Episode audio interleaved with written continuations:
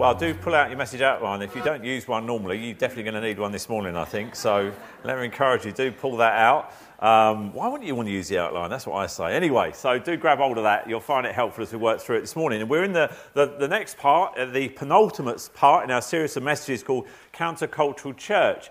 And uh, what we've been doing, we've been looking at really um, over the last sort of six, seven weeks, we've been looking at why the Church of God, the true Church of God, a church that builds upon the Bible, why that church is the most radical. And it really is a radical uh, movement. Why it is transformative in the sense that the gospel message that the true church preaches transforms people's lives.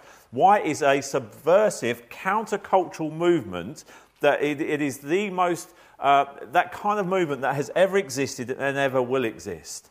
And we live in this culture, as I've been saying every week, that is increasingly turning its back on God, uh, going against biblical morality, a kind of almost anything goes kind of culture that we live in. And so the church, as the Bible tells us, the church, and the church, I mean by that us, the people of God, those who love the Lord Jesus Christ, the church should be different. It should stand out as different.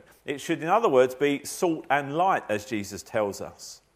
Now, this morning, I want to talk about how to worship at all times. And I want to talk about this subject of worship because worship is more than just singing or coming to church, it is how we live all of our lives. Now, everybody worships, um, even atheists worship. And if you don't believe me, smack one on the toe with a hammer and they will cry out to God, I guarantee it. But in our culture today, everybody worships something. It's not that we don't worship, we will all worship something. Some people worship idols, some people worship themselves. Some people worship wealth and possessions, and some people worship their jobs and their careers. Some people worship their cars, some people worship pop stars. The problem is, is that cars break down, and so do some pop stars for that matter, don't they? So the fact is, you will worship something. If, even if you don't know the Lord Jesus Christ, you will worship something. You will put something else in his place. And that is called, the Bible says, that is called an idol. Now, in Bible times, there were three primary idols. There was Baal, who was a god of sex. There was Mammon, who was a god of money. And there was Molech, who was a god of violence. And in those days, their idols were made of stone and rock and clay and wood or metal. But today, we have mental images, not metal images.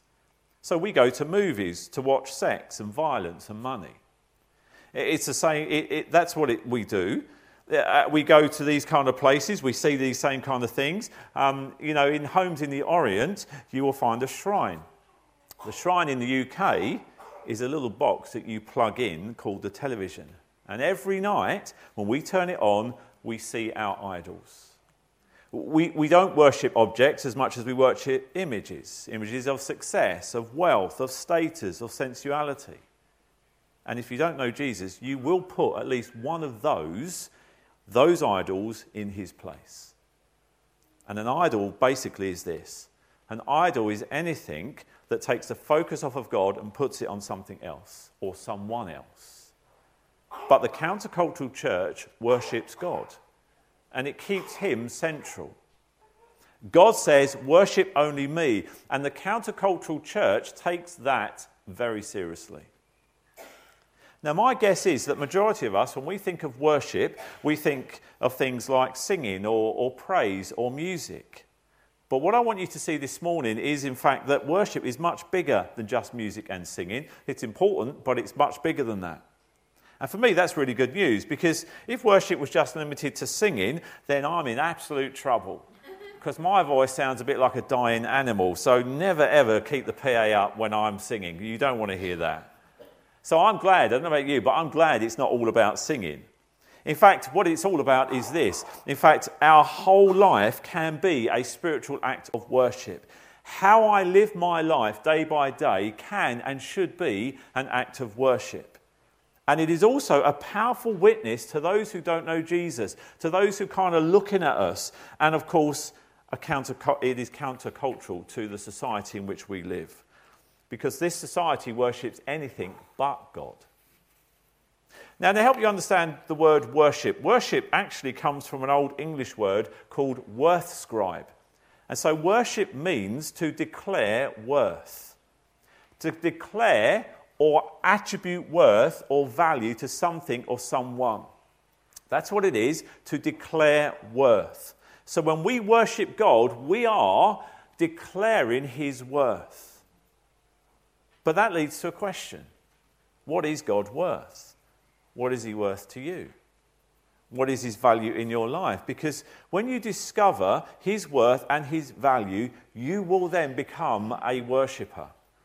And you will express worship not just through the words of you say, not just through the songs you sing, but you'll express worship by the way you live it. It, it will flow out of everything about you. So the big question then is well, then, how should we worship? Now, I'm sure you all know this, the, uh, the Shorter Catechism of the Westminster Assembly of Ministers of 1644. I'm sure you've fully memorised all of that and know exactly what I'm going to... no, you have no idea what I'm about to say, do you? And why would you? But if you didn't, you might know of this. It's quite a well-known saying. But the Shorter Catechism of the Westminster Assembly of Ministers back in 1644 puts worship like this. It says, question, what is the chief end of man? Answer Man's chief end is to glorify God and to enjoy Him forever. In other words, worship is knowing and loving God back. That's a modern day, my modern day version on that. And probably the best verse that defines worship is found in Romans 12, verse 1. Paul says, Because of God's great mercy to us, Offer yourselves as a living sacrifice to God, dedicated to his service and pleasing to him. This is the true worship that you should offer. And I've underlined the word offer or put it in a different color because this is what worship is all about. Our whole life can be a spiritual act of worship as we offer our lives to him. And I want you to notice two things from this verse.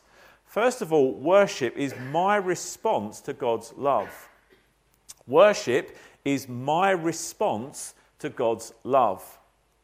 Worship is the way in which I react, the way I respond to God when He loves me. That's what worship is. Remember Romans uh, 1, uh, Romans 12, the verse says this because of God's great mercy to us, His love to us, then we worship Him back. God takes the initiative, God makes the first move. He creates us. He then saves us through the Lord Jesus Christ. He forgives us. He blesses us. He protects us. And then, because of all of these things and many, many others, we are amazed by that. And our only response is we worship Him. And notice what we do we offer. That word describes worship. Second, worship is giving back to God. It is giving back to God. He gives to us so many incredible things, and we give back to Him. And whenever you give back to God, whenever you offer anything to God, that is called worship. And that brings pleasure to God. So, for example, when your kids are grateful to you, as a parent, that brings pleasure to you, doesn't it? When we're grateful to our Heavenly Father, that brings pleasure to Him. Now, the question is when it says offer, what am I supposed to offer? I mean, think about it. What do you give a God who has absolutely everything? I mean, you think finding a birthday present uh, for some people is really hard. What, what do you do? What do you give to God who's got everything? I mean, He made the world, He made you, He made the universe. Well, I mean, what, what do you give Him? Well, you give Him your love. And he's very specific about how to give it. Mark 12:30 says this, "Love the Lord your God with all your heart and with all your soul, all your mind, and all your strength." That's worship. And notice God wants me to love him three ways. First of all, God wants me to love him thoughtfully. That's where it starts. He wants me to love him thoughtfully. Notice it says, Jesus says, love him with your mind. In other words, God wants you to think, not just to do it without thinking. He wants to, you to worship him thoughtfully, to engage your mind and your brain, to know and love him thoughtfully. Second, God wants me to love him passionately. He wants me to love him passionately. He says, with all your heart and all your soul. God wants you to love him passionately because he passionately loves you. If you ever doubt God loves you, you have to just look at the cross and see that he passionately gave his one and only Son for you.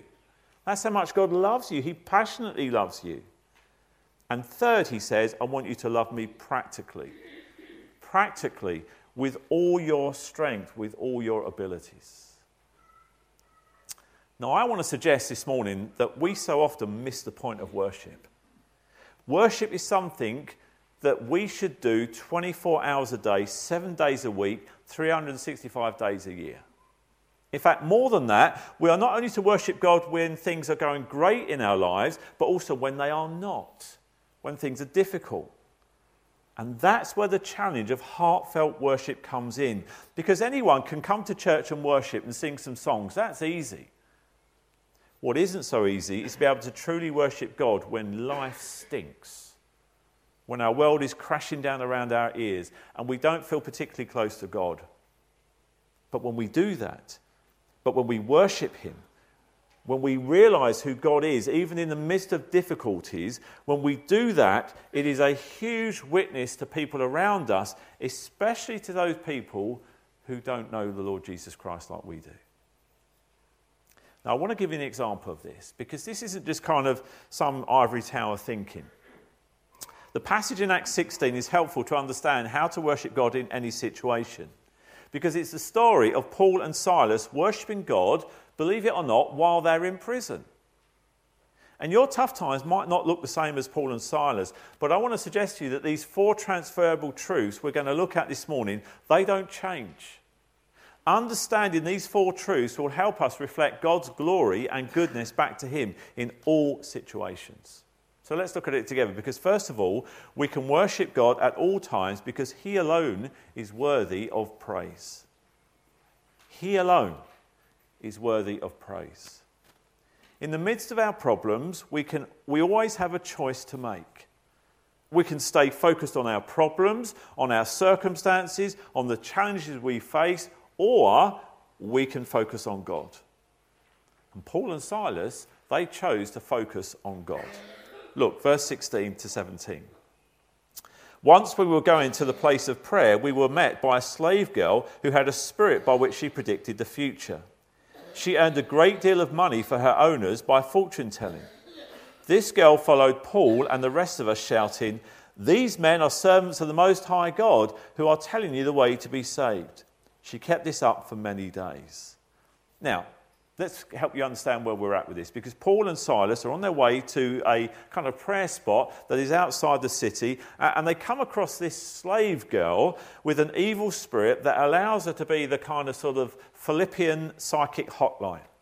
And because of this girl's ability, her owners, well, they were making a load of money out of her. They really were. But the evil spirit can also sense God is with Paul and Silas.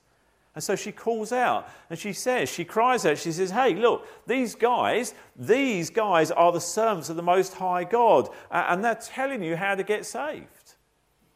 And at first, Paul and Silas must have thought to themselves, Oh, well, thank you very much. That's, um, that's very nice of you to say so. Thank you. However, she keeps this up for days, constantly going on about this. Everywhere they go, this girl walks behind them, announcing that they are the servants of God. Now, it's not clear why Paul didn't choose to cast the demon out of this girl straight away, but eventually he does something about it. Partly because this, slave girl was bringing the gospel into disrepute, and partly because Paul wanted to do something for her, something good for her, to get rid of this evil spirit. Verse 18 Finally, Paul became so troubled that he turned round and said to the spirit, In the name of Jesus Christ, I command you to come out of her. At that moment, the Spirit left her. Great, you might think. Well, good for her, but there's a problem. The slave girl's owners are far from pleased as to what has happened. Verse 19. When the owners of the slave girl realized that their hope of making money was gone, they seized Paul and Silas and dragged them into the marketplace to face the authorities. They brought them before the magistrates and said, These men are Jews and are throwing our city into an uproar by advocating customs unlawful for us Romans to accept or practice. The crowd joined in the attack against Paul and Silas, and the magistrates ordered them to be stripped and beaten. After they had been severely flogged, they were thrown into prison, and the jailer was commanded to, guard them carefully. Upon receiving such orders, he put them in the inner cell and fastened their feet in the stocks. Now, why did God allow that to happen to Paul and Silas? I mean, why? Because let's face it, their time in Philippi had been going really, really well. In fact, they had led a bunch of people to Christ and they were now staying with them. Uh, they'd been really effective in sharing the gospel. Uh, they had had a really good time. And um, they had this girl who could see the power of God in them and they cast out an evil spirit. So, you know, it was great. But all of a sudden, they're being falsely accused. They've been stripped and beaten in front of the whole town and they're thrown in prison. Now, don't miss the severity of the beating here. They would have been severely flogged and left feeling half dead. And as the day comes to a close, Paul and Silas find themselves beaten, bloodied, bruised, and stuck in a jail with their feet in stocks. Seems like a pretty good time to, to grumble and complain, doesn't it? To, to moan, to, to blame God, to, or to pull out their Roman citizens' ID cards and cash in a get out of jail free card. But that's not what they do. Verse 25 About midnight, Paul and Silas were praying and singing hymns to God, and the other prisoners were listening to them. Wow. Paul and Silas sat in their prison cell, bearing in mind all that they've gone through, probably feeling really in absolute agony and pain, exhausted, having a terrible time, and yet they sat in their prison cell praying and worshipping God. How could they do that? And how can we? Well, you see, Paul and Silas understood an important truth about God. Even though their situation had changed, God hadn't. Even though they was in a tough circumstances and their situation had changed, God hadn't. He was still the same God they had put their trust in. Hebrews 13:8 says, Jesus Christ is the same yesterday, today, and forever. Jesus, God, is the unchangeable God. James 1:17 says, "The Father of the heavenly lights, who does not change like shifting shadows." God's worth never changes. And that means this. If he is worthy of praise yesterday when things seemed good, then he is worthy of our praise today when things seem bad. God's worth isn't ever attached to our circumstances. Imagine this. Imagine you wake up one morning to find that there's been a power cut in the middle of the night, and your alarm clock is blinking 12 o'clock, and the alarm didn't go off. You are late for work, which is an absolute nightmare for you as you have an important meeting first thing. You race to work, you rush into the office where the meeting is being held, only to realise that you've worn your Winnie the Pooh slippers to work. Now, that's a pretty lousy start to the day, isn't it? But has it changed who God is at all? Absolutely not. Now, I realise, and I do realise this, that other, often our problems are much worse than a bad morning. But maybe, and maybe you are going through a really tough situation at the moment.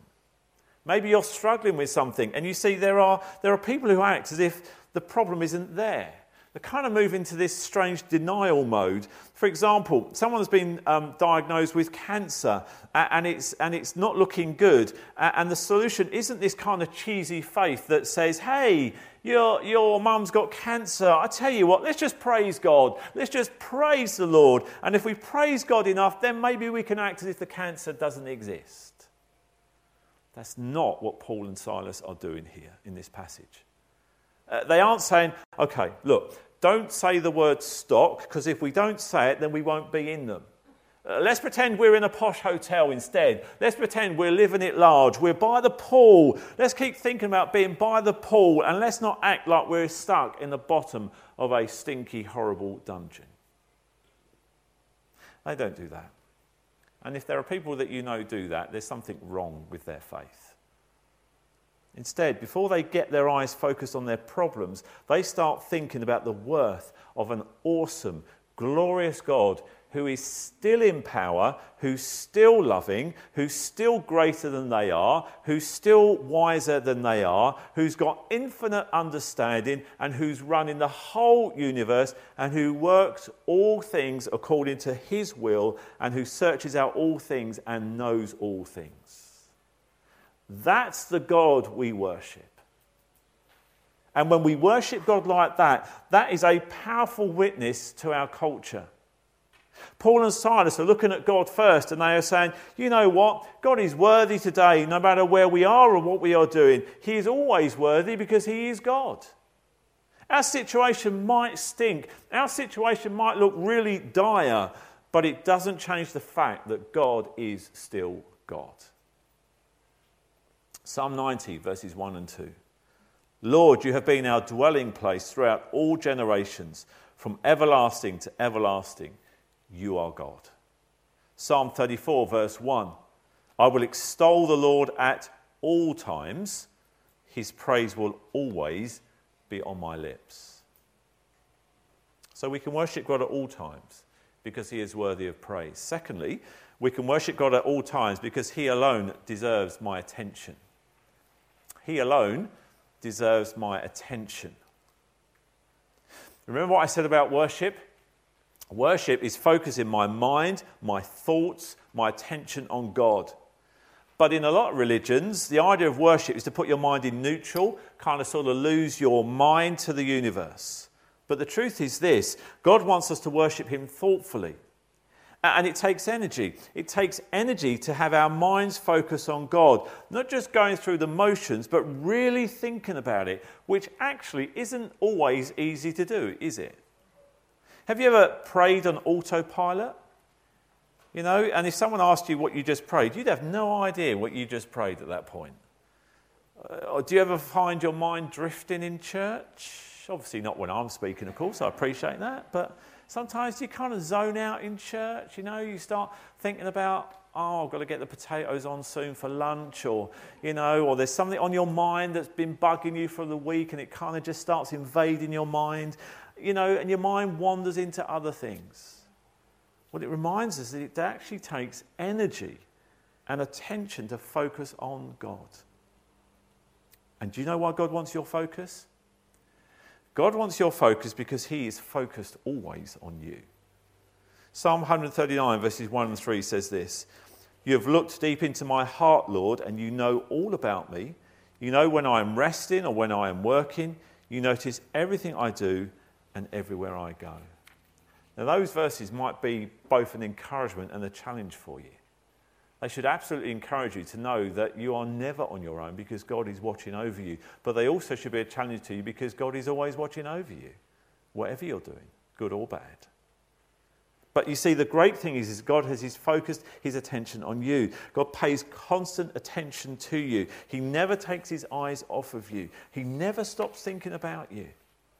And the reason is this He made you to love you. He made you to love you. He made you to give you His attention. And the greatest expression of love is often attention, isn't it? Giving someone your attention is an incredible expression of love, and God puts His attention constantly on us. His love for us is eternal, you see. He is always focused on us. He is always wants to teach us to focus our heart and attention on Him and to do life with Him. He is always focusing on us. And that's difficult often for us to kind of return that and to focus always on God. It is hard. And honestly, the easiest thing to do in life for us human beings is to lose our focus, isn't it? We're not like one of those, um, you know, those autofocus cameras that you might have. You point it at something and immediately it focuses in on what it's going, the person or the, the object it's going to take the picture of. No, no, we have to decide to focus. We have to choose to focus on things. Well, then, how do you do that? Is the question. Well, you have to realize that we are very easily distracted. There are two things, two things that distract us from focusing our attention on God. First, we are self centered by nature, and second, we live in a self centered world, in a self centered culture. Romans 8, verse 7 says, Focusing on yourself is the opposite of focusing on God. Anyone completely absorbed in self ignores God and ends up thinking more about self than God. So, so we have to decide to focus in on Him. Romans 12, verse 2 Don't become so well adjusted to your culture that you fit into it without even thinking. Instead, fix your attention on God. We must choose. Choose to stop thinking about some things and start thinking about God. So, how do you do that? Well, hopefully by now you can guess what I'm going to tell you to do because I'm constantly saying this kind of stuff. It's so important. But you can do this focusing on God really by establishing a daily time with God, having a daily quiet time with Him. Just a few minutes during the day, beginning of the day, middle, end of the day, it doesn't really matter when you do it. Ideally, the morning is the best advice I would give you because you start your day right with God and you focused in on Him before the day crowds in on you. But whatever you do, have some focused time, a quiet time, a devotional with God where you talk to Him, you pray to Him, you read His Word, you listen, you kind of absorb it, all of those kinds of things. In fact, the Bible talks about that in Matthew 6, verse 6. Find a quiet, secluded place so you won't be tempted to role play before God. I love the way the message puts it like that.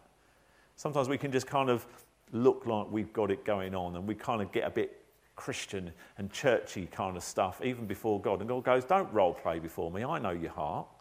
He says, just be there as simply and honestly as you can manage. The focus will shift from you to God, and you will begin to sense His grace. That's the wonderful thing. When we shift our focus from ourselves to God, then we will sense His grace and His love and His mercy and who He actually is. And then there's a second thing that you can do to focus on God, and that is develop a constant conversation with God throughout your day. Psalm 105, verse 4 says, Worship Him continually. We think, what does that mean? Do I have to constantly be kind of walking around the place singing, I don't know, Shine Jesus Shine constantly on repeat or something like that? I don't know. But just think, no, it's not that, um, thankfully. Praise God for that. Um, the idea is, is to think about Him throughout the day to focus your attention on Him. And you have to be intentional about that. You have to decide to do that. And whatever you do, you develop these constant conversations throughout the day. Now, we all have an inner voice going on in our minds, don't we? Uh, it's not that we're kind of strange or kind of lost the plot, but we all have an inner monologue that goes on all the time through our life about various things. Well, just switch that and use that as an inner conversation with God constantly. And as you do that, you are focusing on God, and incredible benefits arise in our lives. Isaiah 26, verse 3 says, You will keep in perfect peace all who trust in you, whose thoughts are fixed on you. When you focus on yourself, the inevitable results are things like worry and insecurity and anxiety and guilt and fear and discouragement. But when your focus shifts from me to God, all of a sudden you, you begin to sense gratitude and hope and confidence and love because you're focusing on who God is and you remind yourself of all that He is and all that He does for you. He alone deserves my attention. Thirdly, we can worship God at all times because He is always with us. He is always with us. We're never on our own. Let's go back to Paul and Silas in prison. Look what happened when they were worshipping God. Verse 26. Suddenly, there was a violent earthquake that the foundations of the prison were shaken. At once, all the prison doors flew open and everybody's chains came loose. And it's very clear that God was with Paul and Silas in that prison. They weren't on their own, they weren't left to get on with it. God hadn't forgotten them, God was there with them. Now, there's something that's important to understand here, and it is this God's promise isn't that you'll never have trials, His promise is you aren't alone. That's really important that we get our minds and our hearts around that because sometimes we buy into this idea that when you become a Christian, uh, all your problems stop. You don't ever have a problem anymore. Or, or, we almost buy into this idea that culture says you should really enjoy life. Life should be a breeze. Um, you know, live the dream. You should be able to have everything that you want and you shouldn't have any difficulties and any of that kind of stuff. That is absolute nonsense. In fact, the reverse is true. We should be surprised when we don't get trials and difficulties because we live in a fallen world. We live in a world where there is sin, and the, and the effects of sin affects all of us. So we, we kind of should be surprised when we're having a, a really good time at the moment and we haven't got any problems, because invariably they could be around the corner. But the reality is this God's promise is that you'll never have trials. He never promises you that, but He does promise that you'll never be on your own, that you aren't alone. And God says in Hebrews 13, verse 5, I will never leave you or forsake you. Paul and Silas knew this. In a sense, it didn't matter to Paul and Silas what was going to happen to them because the important thing was, was that God was with them in that prison cell. And because God was there, they were able to worship and to pray and still give God the glory. And we must understand this too about worship. You may be having a really tough time at the moment. You may feel so alone in your struggles. Maybe pressure seems almost too overwhelming. But God says to you, I will never leave you, I will never forsake you. God will never let you down. Put him to the test, he will never let you down. He may not rescue you from your struggles immediately, or maybe he will. I, I, don't know. But the point is, God is always there for us, and he is always worthy of our praise, no matter what situations we find ourselves in. It's when we start to worship God at all times, in all situations, it's then that people sit up and notice. Have you, have you found that? I mean, worship God when life is great and people will basically ignore you. But if you worship God and you give God glory when life is tough, when things are really difficult, everyone will listen. People will notice. Because notice in verse 25 that Paul and Silas, fellow prisoners, listened they were willing to stay awake to listen to these strange guys who were singing to God, who were praising to God while they had been while they were bruised and they were in stocks. The jailer listened too. Do you notice that in the reading? In verses 29 to 34, the jailer is so amazed at Paul and Silas worshipping in prison that they didn't escape when they had the opportunity to do so. They could have gone, oh, result, we're out of here now. Didn't do any of that. He's amazed that they were still there, still worshipping and praising God. That he cries out in verse 30, he says, Sirs, what must I do to be saved? In other words, how can I have a faith like yours? How can I put a faith? How can I have a faith that worships God in tough situations, that gives real inner peace? How can I have what you have? And Paul simply tells him in verse 31 believe in the Lord Jesus and you will be saved. That's the reality. That's the reality of a faith in Christ.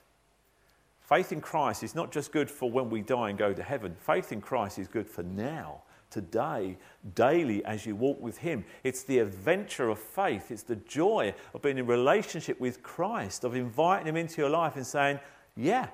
Like the, say, the, the jailer who says, How do I get saved? What, what do I do? And they say, You don't do anything. You simply believe in the Lord Jesus Christ and you will be saved. Why? Because Jesus Christ has dealt with it already. As we saw last week, as I talked about, Jesus is, is the only way. Uh, every other religion says you've got to do something. But Jesus says, Christianity says, it's already been done. It's been done by what Christ has done for you upon the cross as he took your punishment and your sin and died in your place and rose again so that we could, we might, we can be in relationship with God through Christ. See, the point here is that God was at work. Even in this difficult situation, God was at work. He was using Paul and Silas through the way in which they worshipped him to rescue, to witness, and ultimately this, this jailer will come to faith in Jesus Christ. And very often, our trials are a megaphone for our worship. And the fact that faith in Jesus makes a huge difference in our lives day by day. And fourthly, we can worship God at all times by using my abilities for God. This is the practical side of worship. This is loving God with all your strength. You see, God wants us to see Him with our minds. He wants us to sense Him with our heart and soul, and He wants Him to serve Him with our strength. Colossians 3:23 says, "Whatever you do, that means anything, by the way. Whatever you do, work at it with all your heart, as though you were working for the Lord and not for people." Now, let me tell you this: if you get this verse, it will absolutely revolutionize your life. You'll never be the same once you understand this verse fully. You see, you don't have to join a monastery to worship more. See, some of you go home from this message and you think, well, it's really important to know and love God. Then I should have a quiet time with God and I should do that five hours a day. No, I'm not saying that. Well, then I should come to church every day of the week. No, no, you don't need to do that either. It's not about that. You just change who you're living for. You just change who you're working for. And when you change who you're working for, your work becomes worship. In fact, your daily life becomes worship. See, many, many of us, we compartmentalize our lives saying, okay, well, here's, here's my worship kind of bit of my life, and I go to church once a week or so, uh, and maybe I go to life group, uh, and maybe I have a daily time with God where I'm reading a little bit here, and, uh, and I'm learning from God, and, and that kind of stuff, and, and kind of that's all my worship, my kind of Christian stuff. But then here over here is my career and my work and what I do. And then over here is kind of my family life, and that's that area. And then maybe over here is my kind of leisure or social life and that kind of stuff. Uh, and God says, No, no, no, no, don't do that. I want you to invite me to every single area of your life. I want to be involved in all of it. Invite me into the whole thing. If you don't get anything I said today, I, I, do get this one truth because it is so important. As I said, it will revolutionize your life. In life, it's not what you do that matters, it is who you do it for.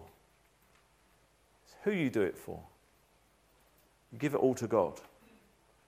When you say, I'm going to do this as if I'm doing it for God, you can turn your work into worship, your daily chores into worship, the school run into worship family life into worship, leisure time into worship, and then you are worshiping God 24 hours a day. As I said, that's possible.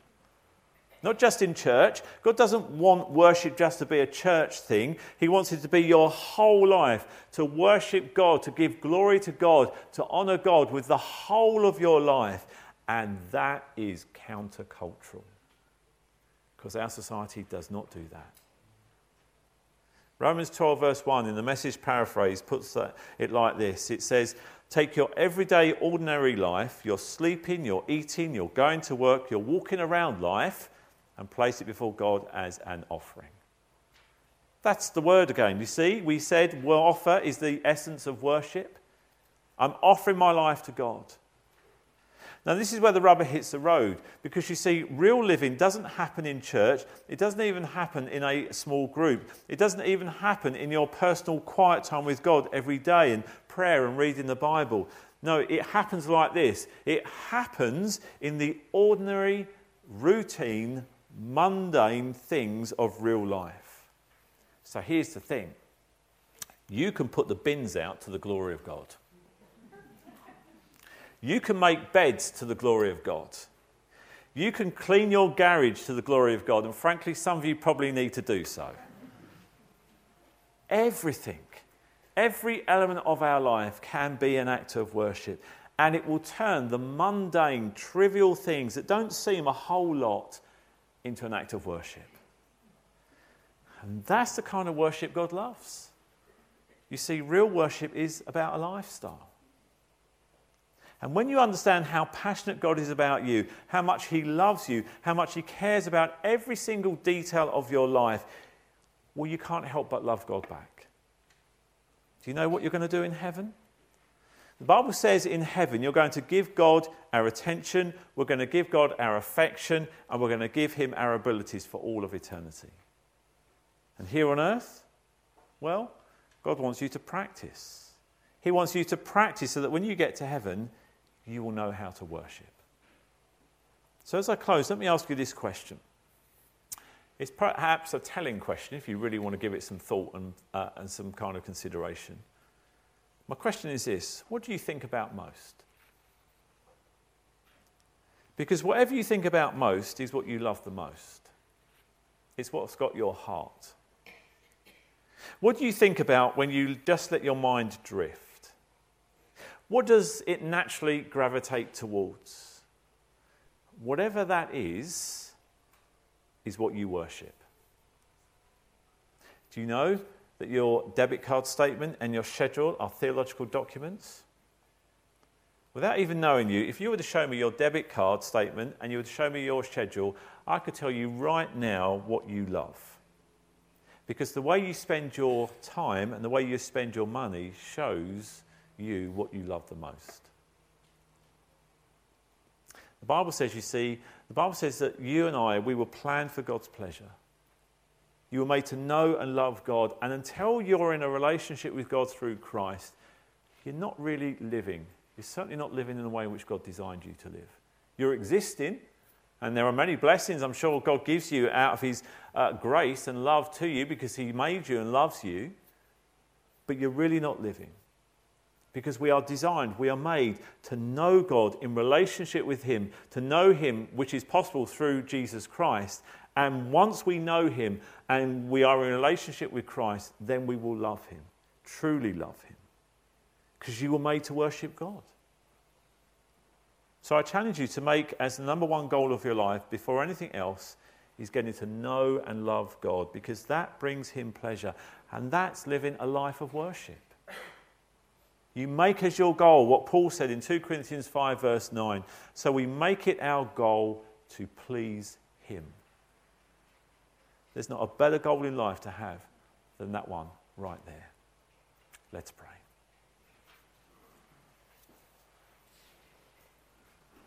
And Father, what we've talked about today is no minor issue. It is the most important thing in life, getting to know and love you. And Lord, I realise that there are people here at all different stages in their spiritual journey, but help each of us to take the next step that we need to take. Father, maybe we just would like to pray in our minds. Maybe as I lead us in this prayer, you might want to echo some of these things. You don't have to say out loud, but you might just want to kind of join me in your mind as I pray. Dear God, I wouldn't even exist, exist if it wasn't for you. Forgive me for the times I think and act like you don't matter. Today I've realised you made me to love me and that the priority of my life is to know and love you back. I'm amazed that you long for a relationship with me, and I'm amazed you're interested in the details of my life. But most of all, I'm amazed you would come to earth to die for me. Please forgive me, God, for not worshipping you. I want to learn how to focus my attention on you throughout my day. I want to turn every aspect and part of my life into worship. I want to learn to love you with a love that you deserve, thoughtfully with my mind, passionately with my heart and soul, and practically with my abilities. Help me, I pray, in your name. Amen. Amen.